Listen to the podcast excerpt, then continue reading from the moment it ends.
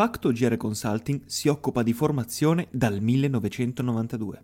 Io sono Leonardo Rinella e ti do il benvenuto su Pillole Formative, il nostro podcast.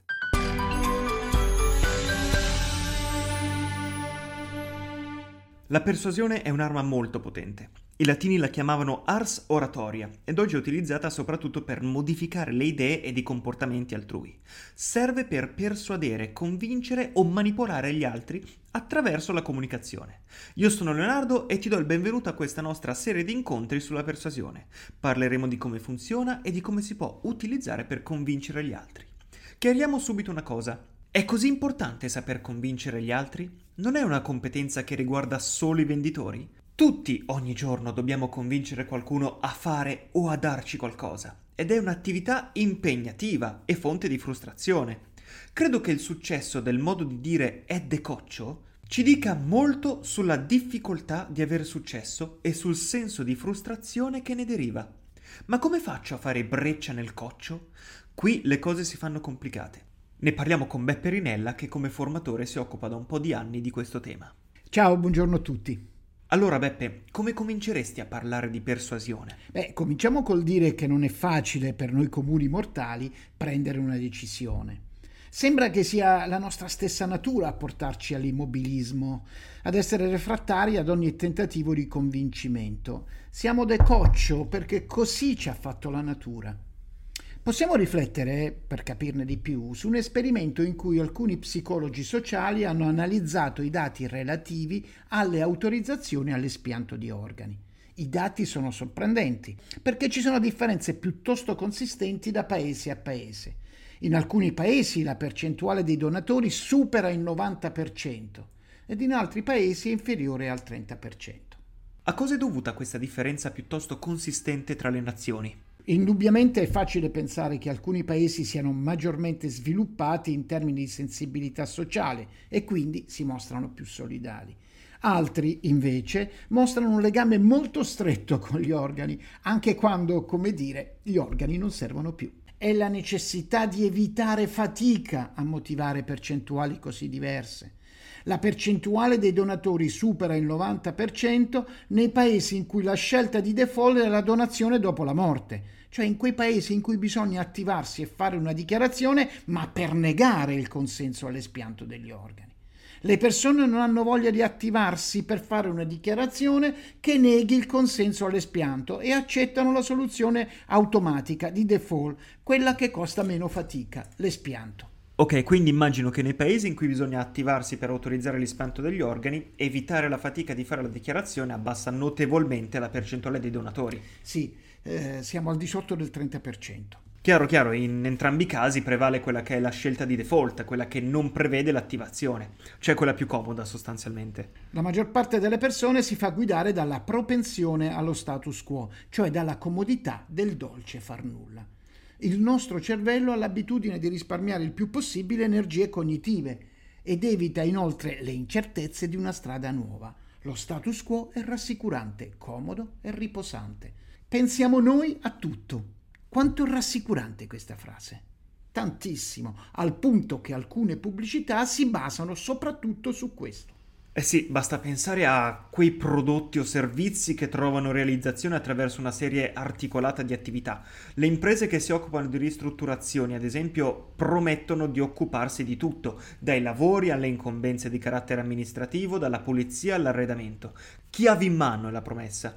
Così anche le agenzie per il passaggio di proprietà di un'auto o per il cambio di fornitore nella telefonia. Se essere decoccio risponde alla nostra natura, smuovere i nostri interlocutori dalla loro vecchia situazione è molto molto difficile. Dobbiamo perciò approfondire il modo con cui vengono prese le decisioni. Molto spesso il nostro mito è l'uomo freddo, privo di emozioni, lucido calcolatore. Il vulcaniano. Già, ci ispiriamo a lui e cerchiamo di tenere fuori dal processo decisionale le emozioni. La decisione decore è una decisione sbagliata. Quindi noi vogliamo analizzare con freddezza e acume le diverse alternative a disposizione e soppesare con attenzione i pro e i contro di ciascuna. Solo logica e riflessione. Guarda, ti cito un caso esemplare. Antonio Damasio incontrò nel 1982 il paziente Iliot a cui era stato asportato un piccolo tumore nella parte del cervello detto corteccia. L'operazione aveva trasformato Iliot in modo profondo. Allora tu penserai che perdeva il controllo della calma, che dava in escandescenze facilmente o che faceva qualche tipo di follia o magari che era solo illogico nelle sue scelte, no? Niente di tutto questo, si era trasformato in un indeciso cronico.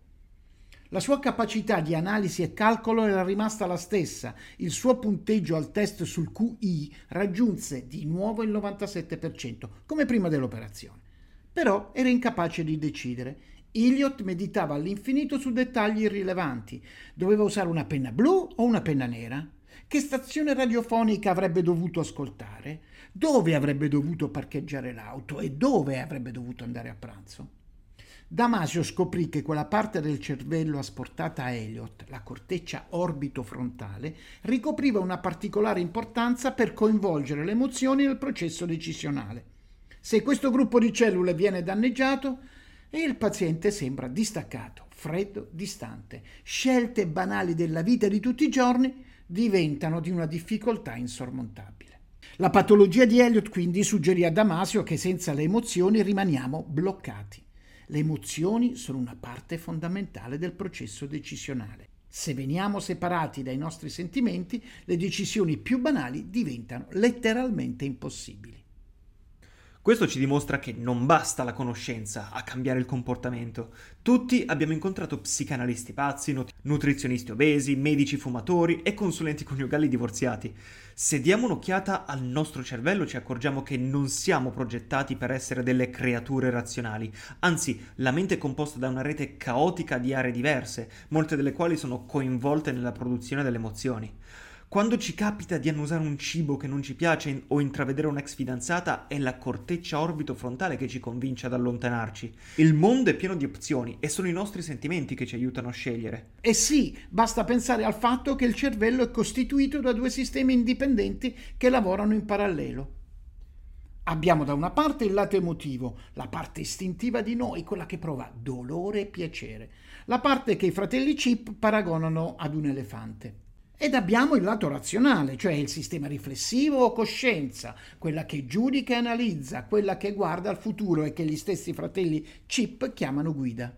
Per progredire verso un obiettivo, la guida calcola i pro e i contro, valuta le diverse alternative e ci dice dove è meglio andare.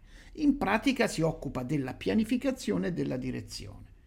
È l'elefante che fa nascere in noi la voglia di seguire quella direzione che ci dà determinazione e la tenacia necessaria. In sintesi, l'elefante fornisce l'energia necessaria per farci impegnare.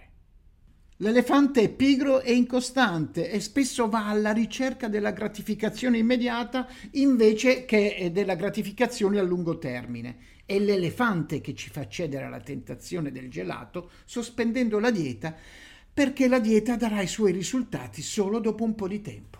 In sintesi, per persuadere si deve lavorare su due sistemi. Sulla ragione e sull'emozione, sull'elefante e sulla guida, sulla sostanza e sulla forma. Ma questo come? L'appuntamento è alla prossima puntata del nostro podcast.